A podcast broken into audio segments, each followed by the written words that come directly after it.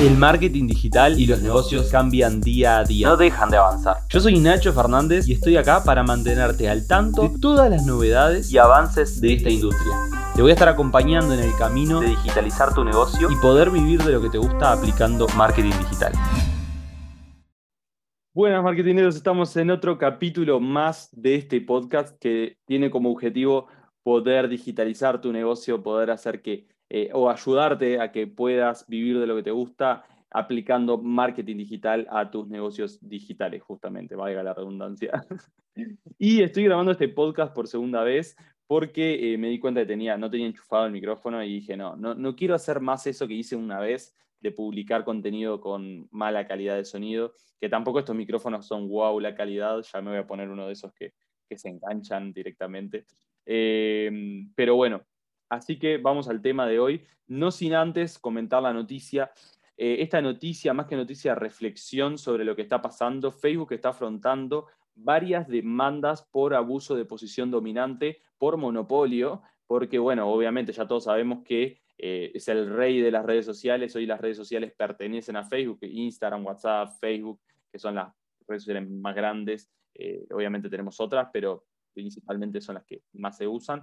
Eh, ahora obviamente está TikTok, obviamente, pero bueno, esta plataforma también lo que entiende, perdón, el gobierno de Estados Unidos, que es quien está haciendo la demanda, lo que entiende es que de alguna manera eh, Facebook al tener este, este, este monopolio hace abuso de posición dominante frente a la competencia y bueno, está afrontando varias demandas. También está pasando algo similar con Google y con Amazon, pero en la Unión Europea con respecto al uso de cookies, con todos los datos eh, de los clientes, con la privacidad de sus clientes. Entonces, bueno, vamos a ver después cómo termina esto.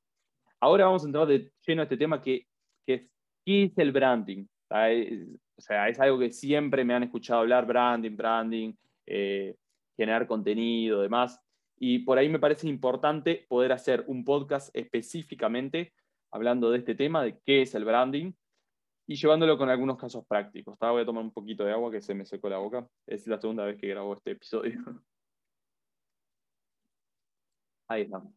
Así que bueno, primero, el, branding es em, toda la construcción de marca que nosotros hacemos con esa generación de comunidad y generación de contenido a través de aportar valor y una estrategia inbound, de, inbound marketing, que básicamente es marketing relacional, la relación que vamos construyendo con nuestro potencial cliente. Eh, ahí como que metí varios conceptos juntos, pero es más que nada para que tengan un pantallazo y puedan ustedes de ahí sacar una idea de qué es el branding. ¿no? Yo, a mí no me gusta eso de, conceptos eh, de memoria, sino que entender eh, qué es y cómo funciona y cómo aplicarlo llevarlo a la práctica. Así que básicamente de eso se trata. Todo orgánico. El branding, eh, si bien se puede hacer branding a través de pauta publicitaria, yo quiero centrar este branding más que nada lo que tiene que ver con la esencia de él, que tiene que ver más con el propósito de tu marca, generar contenido, conectar con la audiencia, más que la venta, más que la pauta publicitaria. Son cosas diferentes. Son complementarios, pero son cosas totalmente diferentes. Entonces, eh, es muy importante eh, el branding para posicionarte y generar reconocimiento de marca, porque vos te vas a posicionar de tal manera que cuando ese cliente quiera consumir ese producto o servicio va a pensar en vos. Entonces, ese es básicamente el objetivo del branding, es que cuando esa persona, vos le aportaste tanto valor, tanto valor, tanto valor, que cuando esa persona tenga esa necesidad de consumir ese producto o servicio, no va a pensar en otra persona que no seas vos, eh, o en otra empresa, si es una, una marca comercial. Entonces, esa, esa básicamente es la, eh, el objetivo que tiene el branding, ¿no? reconocimiento de marca. Entonces, eh, la venta directa por sí sola, o sea, si hacemos un anuncio de venta directa en frío, como decimos, ya supongo que los que me siguen hace un tiempo entenderán este concepto de vender en frío, que es básicamente a una persona que no te conoce. Si nosotros vendemos en frío a una persona, eso va a funcionar en un corto plazo porque vamos a estar llegando a una a una audiencia insatisfecha, porque Facebook se lo va a mostrar, por ejemplo, si hacemos un anuncio de mensajes en frío, Facebook se lo va a mostrar a personas con alta probabilidad de enviar mensajes eh, y que obviamente esas personas tienen esa necesidad insatisfecha. Pero vos lo que vas a estar ahí haciendo es cubriendo un mercado, eh, un mercado muy chico Eh, a diferencia de que si vos haces una estrategia de branding donde vas a construir confianza a largo plazo de personas que probablemente no te, no te compran con esa venta directa, pero una vez que tienen confianza, sí.